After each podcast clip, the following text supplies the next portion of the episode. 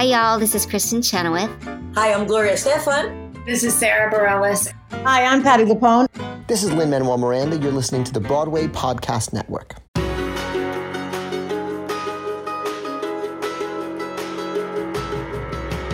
Welcome to the Theater Podcast, intimate personal conversations with theater's biggest names. I'm Catherine O'Hara. I don't remember anyone else from that movie. Oh, you're so young. Beetlejuice scared me when I was a kid. Like, I went to see the show, and there was a couple moments that I had, like, flashbacks of having nightmares when I was a child. Oh, really? Like, the shrunken head scared the ever-living bejesus out of me. Well, in case you didn't figure it out, we're talking about Beetlejuice, which now has taken over September. Woohoo, here on the Theater Podcast. And so the first two episodes, actually, are with William Ivey Long, who... now with Tootsie and Beetlejuice are his 74th and 75th Broadway credit. What? As a costume designer. This dude just does not stop. When we got the opportunity to interview him, my heart dropped. I flipped out. My nerdiness just exploded. He is beyond incredible. He's done some of the most amazing shows you've ever seen, producers, and now he's doing Beetlejuice and all these different things where it's just like, wait, you're real? You're here? Oh my God. And ironically, I don't know why I knew this, but I had forgotten it, that he's from Raleigh. Everyone's from North Carolina. With me, and he literally as an infant lived in a stage-right dressing room in the community college where I got my start. And there's a plaque on the wall. At the time, when I was just starting out, I didn't know who he was. I saw this plaque, and I was like, okay, cool, some person's been here. But then remembering as an adult, been in this business for a while, I'm like, holy crap, like, that's a big deal. It all comes back around. We gushed on each other, and in our southern drawls came back out a little bit. And you know what was really funny for me, though, was at the end... after we stopped recording, he was telling me that he took off his glasses so that he couldn't see me clearly because it helped him relax because he was nervous to do the interview. That's so cute. He was nervous to do an interview. This legend, this man that has been in the business forever. But that just shows you that even if you are a legend or even if you have this amazing long career, you're still a person and everybody is still just making their way through. Yeah, business. Such a nice guy. So I can't wait to share this with you. And actually, like I said, this is going to be a two-part interview. We're going to release in two episodes. So this is part one. And stick around in a few days. We'll release part two because we talked so long that we want to split it up for you. So before we get into it, as always, visit us at ttp.fm/Patreon to show your support, or just visit us at ttp.fm to listen, subscribe, share with your friends, give us a rating, give us review, follow us on the Instas, all of that fun stuff. Enjoy this takeover month with Beetlejuice. Please go see the show. It is phenomenal. And now enjoy this episode, part one of William Ivey Long. When you need mealtime inspiration, it's worth shopping Kroger, where you'll find over 30,000 mouthwatering choices that excite your inner foodie. And no matter what tasty choice you make, you'll enjoy our everyday low prices, plus extra ways to save, like digital coupons worth over $600 each week. You can also save up to $1 off per gallon at the pump with fuel points. More savings and more inspiring flavors make shopping Kroger worth it every time. Kroger, fresh for everyone. Fuel restrictions apply. Another day is here, and you're ready for it. What to wear? Check. Breakfast, lunch, and dinner? Check. Planning for what's next and how to save for it? That's where Bank of America can help. For your financial to-dos, Bank of America has experts ready to help get you closer to your goals. Get started at one of our local financial centers or 24/7 in our mobile banking app. Find a location near you at bankofamerica.com/talktous. What would you like the power to do? Mobile banking requires downloading the app and is only available for select devices. Message and data rates may apply. Bank of America N.A., member FDIC. Hello, it is Ryan, and we could all use an extra bright spot in our day, couldn't we? Just to make up for things like sitting in traffic, doing the dishes, counting your steps, you know, all the mundane stuff. That is why I'm such a big fan of Chumba Casino. Chumba Casino has all your favorite social casino-style games that you can play for free anytime, anywhere with daily bonuses. That should brighten your day a little. Actually, a lot. So sign up now at chumbacasino.com. That's chumbacasino.com. No purchase necessary. VGW Group. Void where prohibited by law. See terms and conditions. 18+. Here you go. 1, 2, 3.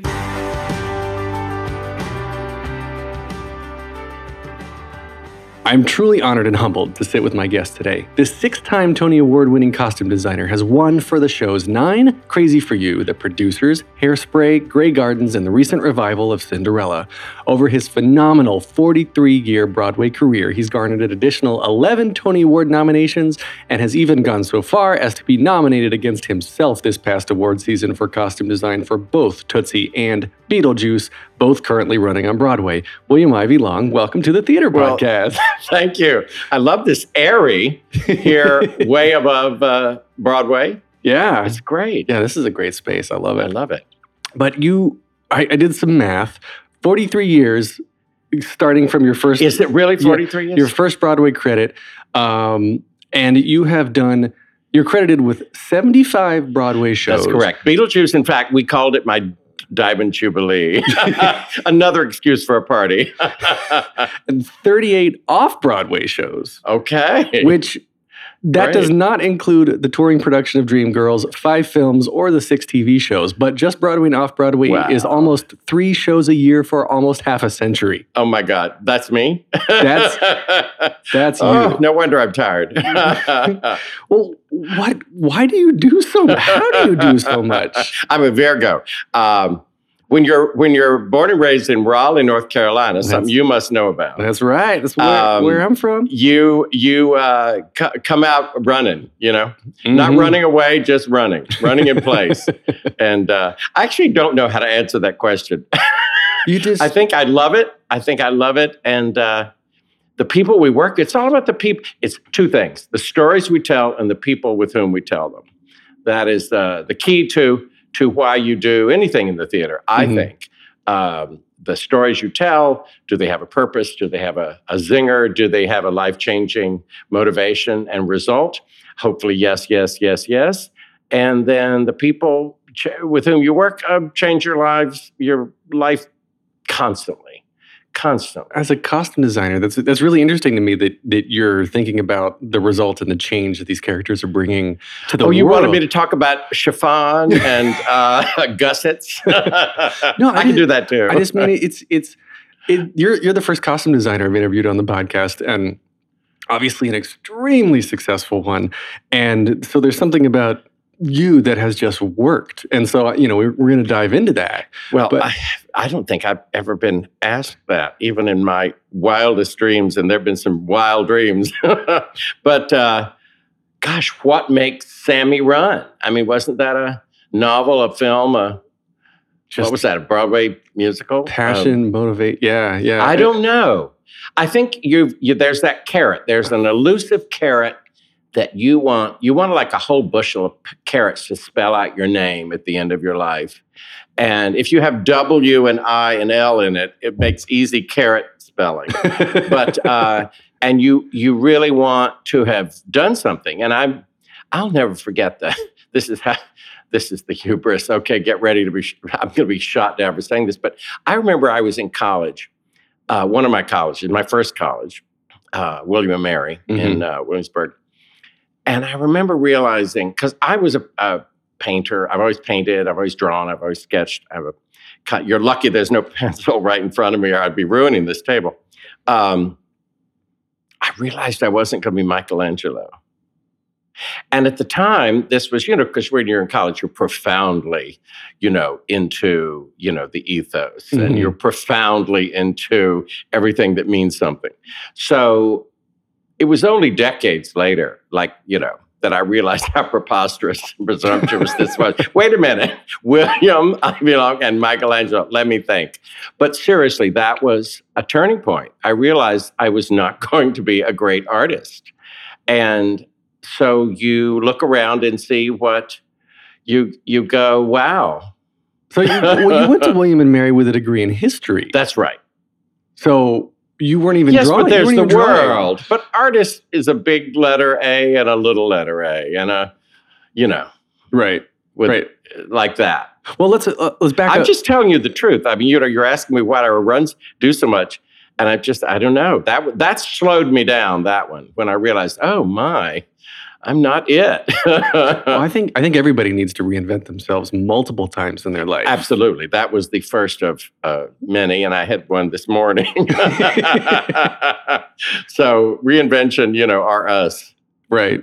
Well, I actually I want to have you clarify. Wikipedia says you're from Raleigh. You just said you're from Raleigh, but I read somewhere you're from Seaboard, North Carolina. Is that a little suburb of Raleigh? Well, oh, Lord.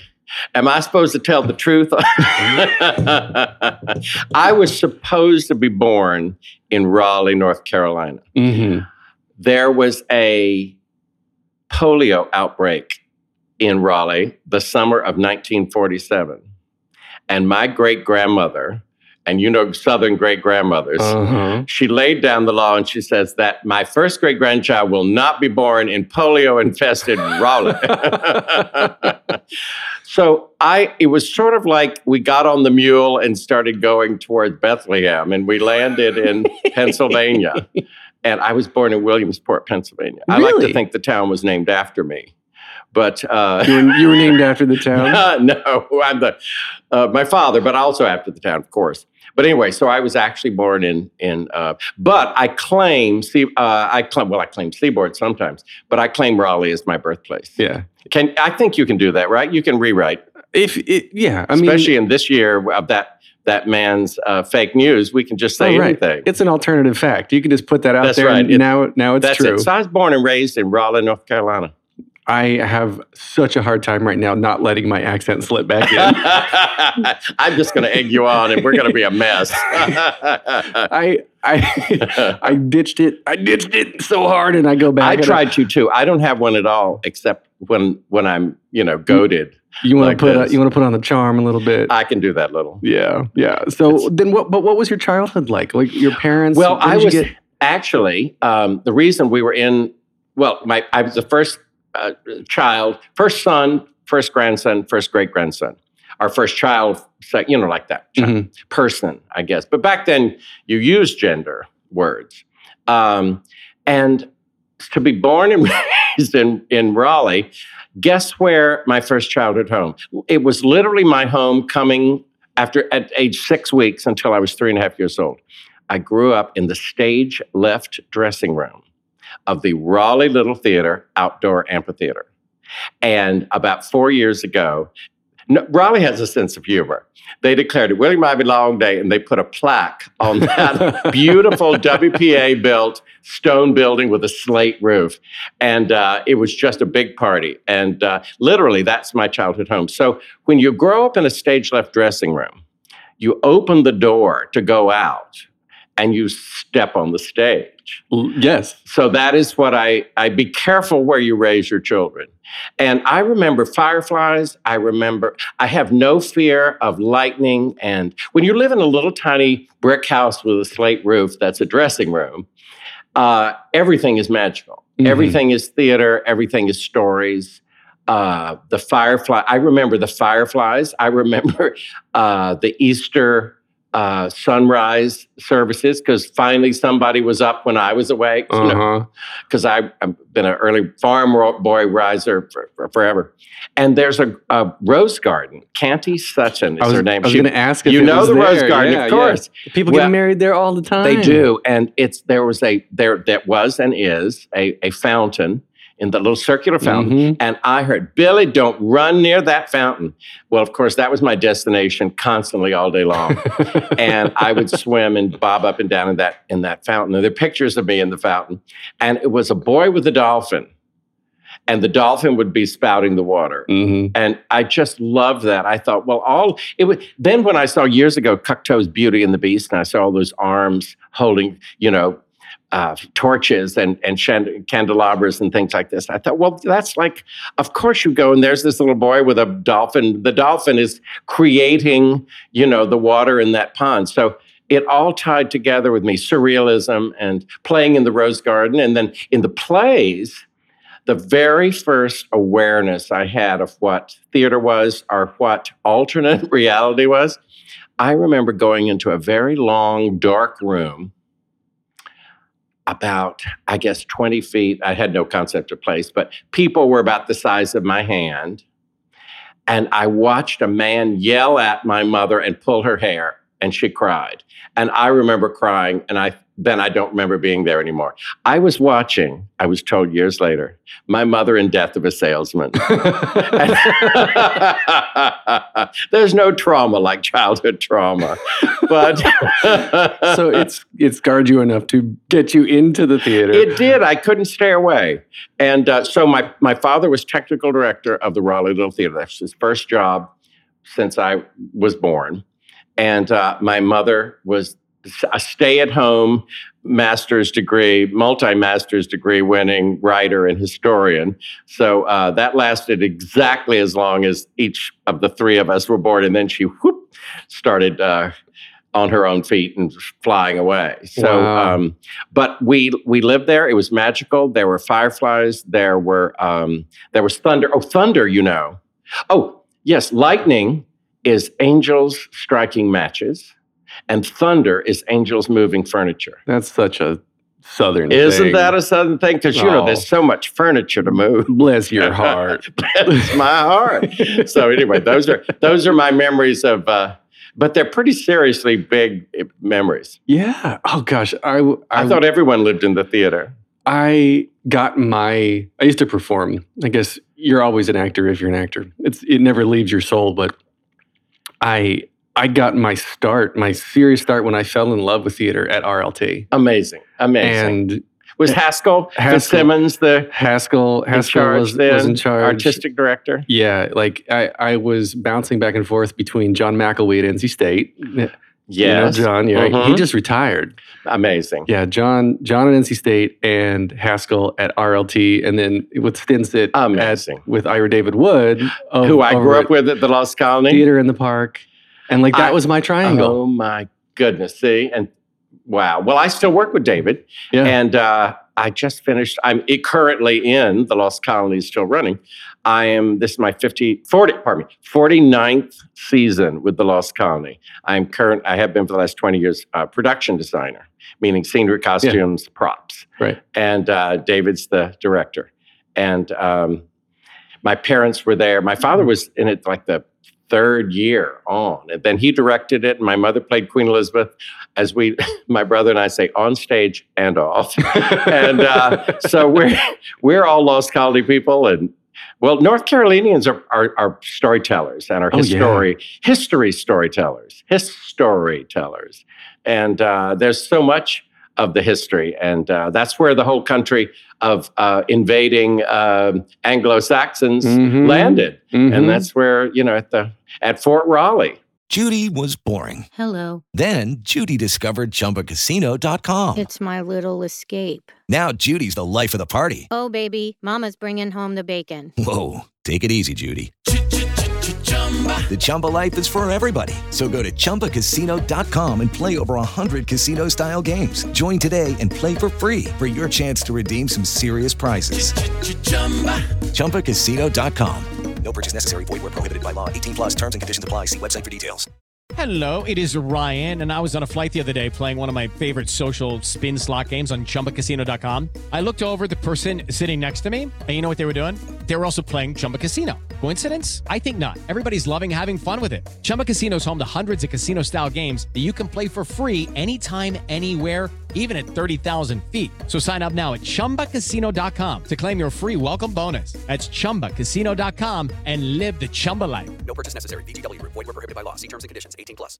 Yeah. And I then got lost. I believe it is correct that Theater in the Park, the Christmas Carol at Memorial Auditorium. Is it still called Memorial Auditorium? I think it is. We call it that. Yeah, that's what it'll always be to me. Yes. Is part of like tour books now. It's like, if you're here during this time of the year, this is a North Carolina staple you must go see.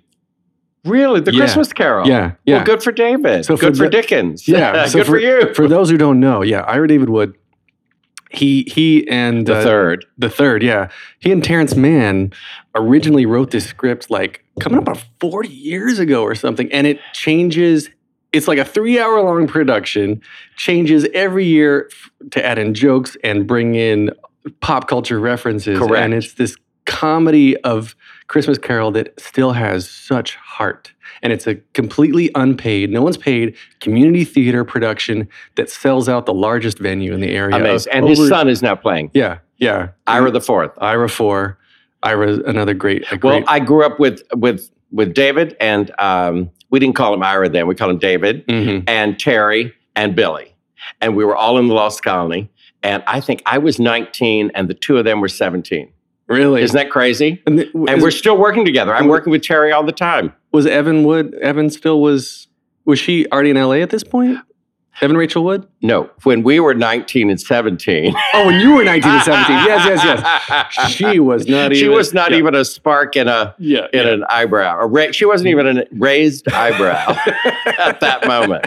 All right. So back to you here. Okay, so you went to William & Mary, degree in history, and then you find yourself at UNC Chapel Hill. Then I go back home. See, all the Longs, there were two Long brothers from Northampton County, where Seaboard is. Northampton County.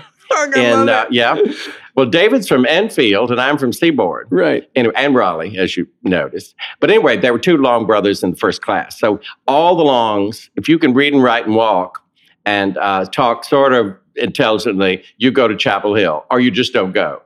And so the Longs, my parents met there.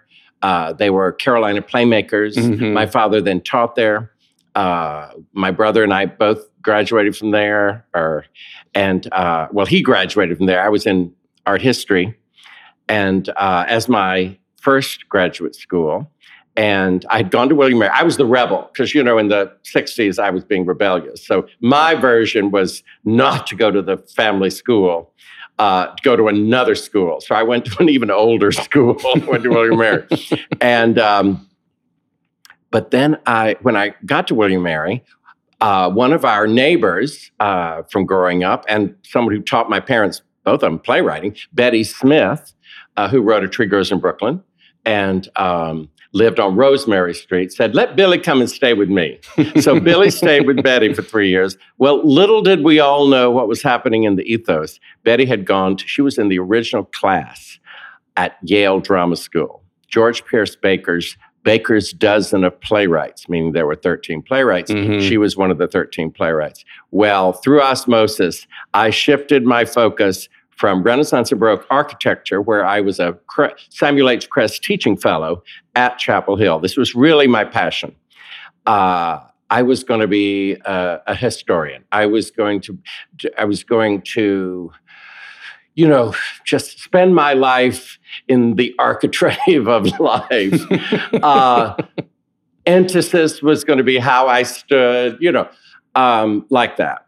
And somehow I shifted my focus and found myself, after my final class, applying to the Yale Drama School, dropping, and so cocky. You notice, since I, of course, just...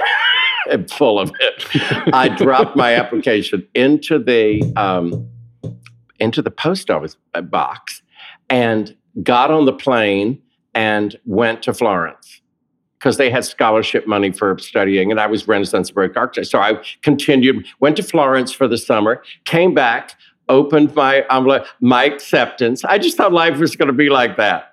Wow. It's amazing we aren't shot down more often. I have been since, but back then it was pretty magical. That's ridiculous. Okay, so then you go to Yale School of Drama. To major in scenic design with Ming Cho Lee. Right. My great teacher, the greatest teacher probably still living on the planet. He's still living. He's 88 now. Oh, no, he's not.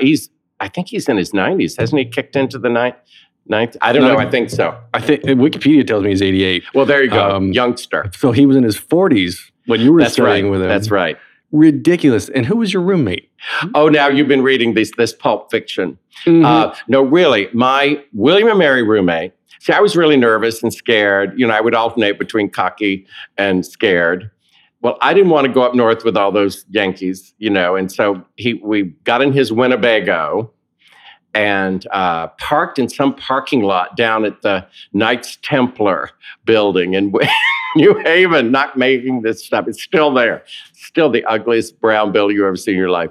And it looks like a Noguchi prototype of a big trash can. And it isn't. But anyway, we parked in that parking lot. You wake up, it's all this burnt, brutalist brown. And we go to the drama school, and I'm too scared to go to the green room. And he goes in and comes back with a what we now call a hanging chad. He got the last roommate wanted on this yellow post-it thing and pre-post it. And I go in and I discover that evening that my roommate is this five of us in this Victorian building. My roommate sharing a bathroom was this beautiful brunette young lady to whom I looked up and who went by the name of Sigourney. And the next morning when we were all dividing the shelves in the kitchen, one floor below, there was this beautiful blonde girl by the name of Meryl. And they and Barry Marshall and his wife and I made up this five-person Victorian house. Ridiculous. I know, can't make it up. So Sigourney Weaver, Meryl Streep, they knew each other, or did they meet potluck roommates? That's where they met too. We all met. Well, Sigourney was in her third year. See, the Yale Drama School MFA program is a 3-year program. Yeah. She was the grown-up. She was the third year, and Meryl and I and Barry were in our own class. Soon to be called within that very year, the Meryl Streep class. Honest to goodness. That is crazy. So, okay, so you're coming to work. She even became an adjective. But Walt Jones, who was the director, he and Barry were the two directors, Barry Marshall and Walt Jones, in our class. And Walt Jones invented the term to streep it up, which means focus, take over, own the stage, streep it up. And he made that up that very first year. I imagine all of you getting privately very like off the wall crazy. And then publicly, you know, you got to keep your image. But it was college. I hope you. It was pretty crazy. It was pretty crazy. Yeah. Did you tell me any secrets? No, not at all. Meryl's lawyers will come down on us. Good taste is timeless. Yes. So Ming Cho Lee, he was a major influence on your work. You've been quoted as saying that he's been a major on my life. What an ethic! He sent us Ming Cho Lee. As I previously referred to him as the greatest teacher ever, we showed up to the first, there were only 6 of us in our design class, and Ming, that was it. And we showed up, and he asked, it was a Wednesday morning, I think at 9 or 10, can't remember. And he said, has everyone registered to vote? And of course, we all looked and said, no. He canceled the class and sent us down to the quad down in New Haven so that we would register to vote. Now, if that isn't the best way to focus your design students on what we're here on the planet for and how engaged we must become in order to, you know, tell these important stories. So Ming Cho Lee, ladies and gentlemen. Wow. And he got his own Tony in 1983 for scenic design. And then in 2013, a Lifetime Achievement Award. That's right. Lifetime Achievement Tony Award. And he is just... He's the greatest. He's just, I mean, through example, through his ethical example, through his brushstrokes, through his drawing, through his there's a monograph on that Arnold Aronson did on him. And it's, when you finish all the earth-shattering, scenic, milestones, and along with Boris Aronson. I mean, and come on, these are there you are, and Mel Zener, the 20th century, and along with these milestones, and then at the end, almost as a postscript, are his watercolors. And you just go, oh, just stop my heart right now. And just everything he touches is magical. And the best part of working with Ming is his script analysis. Now, remember, English is his second language. Mandarin is his first language. And Cho Lee Ming, I think that's how it goes. And I.M. Pei was his first cousin. So when you'd go to his Christmas parties, there'd be I.M. Pei. So that's a cultured crowd there, and just the moral intensity, and the why do we do theater? What can theater do to change lives? What to do when you're stumped How do you get off your no imagination bench? You know, all these things, these are major things to be instructed on. I didn't say, how do you find creativity? I said, how do you, because that, I don't think anyone has ever said that to me. Some people ask it now. Oh, well, how do you teach creativity? Well, I don't even know what You're just creative. I don't know what that means. But when you're stumped, Ming, there are several things you can do that you go back and you research and you go back and do another layer of deeper study. And so 3 years of Ming Cho Lee is enough to get you going. I've been very lucky. That's very lucky. That's incredible. It not coming from a scenic design background or costume design at all. Like I would think, you know, the coursework would be, and I assume it sort of included this of like, well, how do you create this texture or how do you make this look or, you know, like the actual logistics of putting things together? That came later. Yeah. Oh, later, really? Yeah, that came later. Oh, so I guess, yeah, that makes sense. So you have what's the world? Yeah. What do you want the audience to experience? What is this story telling? How is this Shakespeare best interpreted this week? Huh. Like that. Yeah. No, I'm talking big stuff. Right. Big stuff. Okay. So then, God, there's so much I want to talk about here. How about I've only taken one costume course. Do you have that down there? No, I didn't know that. Oh, that's my new announcement. Okay. I usually keep it secret. But yeah, I took one 2-hour course and then focused on Ming. No kidding. Yes. I've taken more lighting design courses than costume courses. So, well, tell me the story. How did you find it? Well, you pick it up along the way. And I've always been fascinated by clothing and by costumes and telling stories of people's lives through either red herring, what they're wearing, what they're not wearing, or where are they going, where are they not going, how do they want to confuse you? Clothing can do so many things. Mm-hmm. So I think I've just always been fascinated, but I've never formally studied it.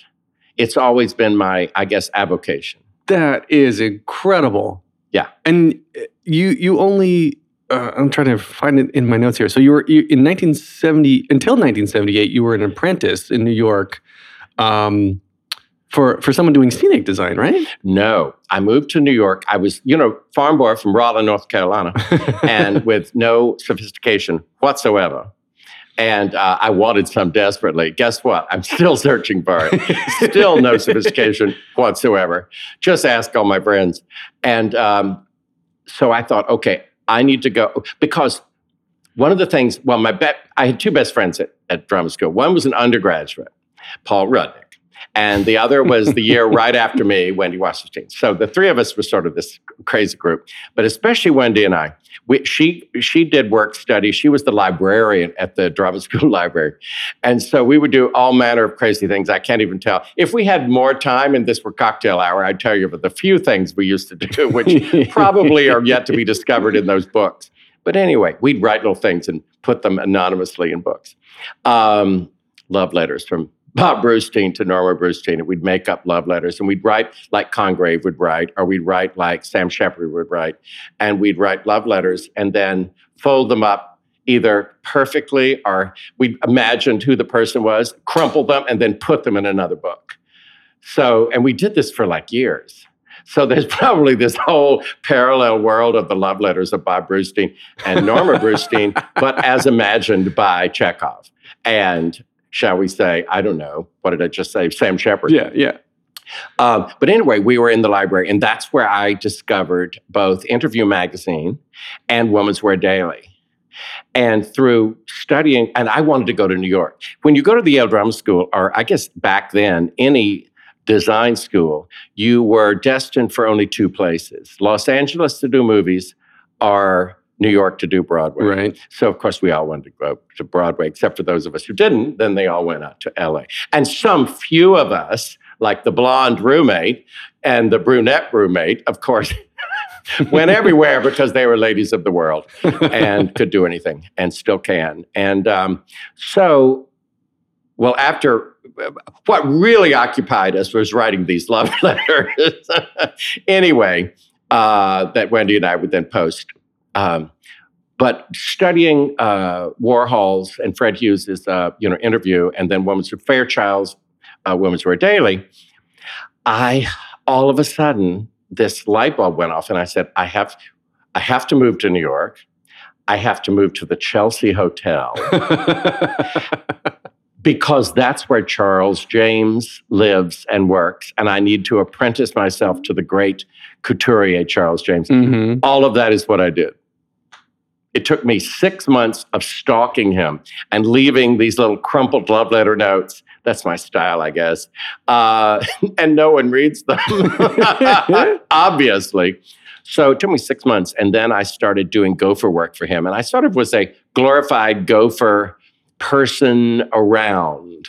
You know, it's not called an assistant or an apprentice per se. I don't know. I was sort of, back then, you were making up, as you could tell, mm-hmm. how you were doing it. But I was there until he died, and he died like 4 years later. Yeah. And right after he died, I left the Chelsea Hotel. Hello, it is Ryan, and I was on a flight the other day playing one of my favorite social spin slot games on ChumbaCasino.com. I looked over at the person sitting next to me, and you know what they were doing?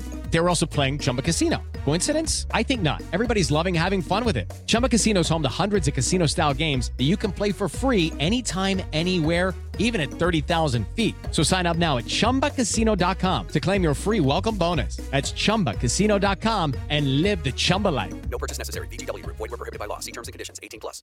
Hey guys, it is Ryan. I'm not sure if you know this about me, but I'm a bit of a fun fanatic when I can. I like to work, but I like fun too. It's a thing. And now the truth is out there. I can tell you about my favorite place to have fun. Chumba Casino. They have hundreds of social casino style games to choose from with new games released each week. You can play for free anytime, anywhere, and each day brings a new chance to collect daily bonuses. So join me in the fun. Sign up now at ChumbaCasino.com. No purchase necessary. VGW. Void where prohibited by law. See terms and conditions. 18 plus. So I wanted to be, because when I came to, oh, by the way, when I graduated, I realized, oh, well, I know nothing. All of this, in spite of the great Ming Cho Lee training, because the more you know, the more you realize you don't know. In other words, he was successful. Yes. And I thought, what am I going to do? And I said, well, I have to go, I have to now become a couturier. Since I had probably learned how to spell it, not pronounce it. And so I worked with him. And that's another amazing character in my life who has influenced me enormously. Right. And okay, so and then in 78, you got hired on The Inspector General. My first Broadway show. Because the director was supposed to be doing the costumes, Liviu Ciulei. And again, Ming Cho Lee got Karen Schultz to replace him. Ming was supposed to do the scenery. Liviu was doing the costumes. And Ming had to drop out for something for Liviu. Liviu Ciulei, by the way, the great Romanian director, scenographer, costume designer, interpreter, writer. I did ultimately three major works with him all over the world later. But the first was Ming had to drop out. So Ming recommended Karen Schultz, one mm-hmm. of our classmates, Yale Drama School. And then Liviu got too busy directing and interpreting and working with these pesky, irascible American actors. So he needed someone to do costumes. So he said to Karen, just get somebody. And Karen said, I have my friend William. And he said, just get somebody. I bring my portfolio. I have never done anything. He doesn't look at the portfolio, starts giving me notes. And really? That's how I get my first Broadway show. Wow. Well, I had a question of like, where were you got the call? You didn't get a call. You just showed up. Karen said, oh, you've got to interview with, maybe he'll hire you. He said, get somebody. And I never interviewed, didn't look at a damn thing. Just started telling me about the characters. Bob Chinsky and, Bob Chinsky. What was the feeling when you realized with Theodore Bikel. Oh my goodness. Theodore Bikel, the great, artist and activist was, oh my goodness, Max Wright, wonderful actors in it. And I just thought, good Lord. And my producer of then, Ted Mann, of course, and Paul Libin. And I remember going to Paul Libin, my first Broadway producer, and crying because we had no more budget and I needed boots for Theodore Bikel, and tears down my cheeks. And I remember, and of course, Paul Libin was and is the great Paul Libin, and I call him Uncle Paul ever since. And people think I'm being cheeky, and I'm not being cheeky. It's out of love. Oh. He's Uncle Paul, and that was a great first. Oh, and there was a newspaper strike, so there were no reviews, except there was one review of The Inspector General from the Christian Science Monitor. Of course, it didn't mention me. I didn't get a review until years later. And then it was serviceable, the serviceable costume. Anyway. Wow, that's ridiculous. It sounds like a wild ride, doesn't it? It is. And it was. And it made no sense. And that was just getting to Broadway. And then, then you're on Broadway. On Broadway. And after Inspector General, what, like, did it take off? Well, still working for Charles James, because I've got to mention, I would start working for him at 10 at night. That's when he wanted to do things. All right. So that left you all day and a full Broadway course of time to do whatever that is. And then I'd go back to the Chelsea and work with Mr. James. Wow. So he just gave you show after show for a while? Or No, you mean Liviu Ciulei. Oh, yeah. No, I didn't. I then did an opera, a Wojtek in the Welsh National Opera. And what was another? Oh, and we did a famous Hamlet, infamous Hamlet at the Public Theater with Kevin Kline as Hamlet. Finally, Kevin Kline got to be Hamlet. And because, there was a father-son relationship sort of with Joe Papp and Kevin Kline. I mean, that's famous. And it was something to see. And Joe Papp was something to experience, too. And he directed another thing that I did. Oh, my goodness, so many stories. But Liviu directed it, and Kevin was so horrified by the directing style. This is Romanian. This is ultimo Europeano sophisticato. Okay, so this he did blocking. Liviu Ciulei told everyone where to go, when to breathe, when to say this, and of course, Americans. We're just not having it, not in the 70s. So there was a little problem there. So that was fabulous to be working on that show. Wow. But anyway, yes. So I did those things. When did I really get started? Well, that was the first one. Yeah. And then the second, what was my second Broadway show? Was it really, the 1940s Radio Hour, which is the first musical. And we had done this as our, because my class at the Yale Drama School with the blonde and the, the two directors I mentioned. And so we, of course, weren't going to go to the Public Theater or to Williamstown, which is the two places you'd go and for free spend your summers doing different shows. We created our own theater. So I converted a squash court in one of the buildings. And so I designed the theater with all the fire exit codes. So, the codes, then and now. Gosh, that's why so much is so ugly. Codes design so much of your architecture and your interior, and then OSHA and your rules and this. So, but back then we were following all those things. So it was this god-awful looking theater that I designed with exit lights everywhere as part of the set. It's crazy. It's almost like Times Square, like a Guys and Dolls with exit signs. And so I did the sets for the whole set for the next 3 years. I did all the scenery and costumes, and Rudnick showed up to be my costume assistant. Wow, Paul Rudnick. So the first show we did that first year was called the 1940s Radio Hour, and my brother had inadvertently started. He had followed me up to Yale too, so I guess it's our second year we did this, and he had a sound project. My brother Robert Long, he builds theaters, by the way, all around the country and the world, and. He had a sound design assignment from his technical theater area, and he asked Walt Jones to direct a little, 5-minute sound thing. And Walt asked Meryl, and the two of them made railroad noises and slamming doors and, coconuts on tables of the horses. It was crazy. I don't know where this recording is, but Robert got an A, and Walt Jones decided to write this musical, which is now done all over the country. It's done by every high school and college in the world. So we did the first, and we did it every year for the next 3 years. And then someone saw it from the arena stage, said, let's do this. These kids can do this. And so the kids did it, and then someone saw it. We came to Broadway, and that was my first musical. Thanks for listening all the way to the end of part one with William Ivey Long. You can get me online, theater_podcast on Instagram and Twitter. Leave a rating, leave a review everywhere that you're listening right now. It helps. This is produced by Jillian Hockman, edited by Matthew Hendershot. Thank you to Jukebox the Ghost for all of the intro and outro music you're hearing underneath us right now. In a few days, we'll release part two, so stay tuned.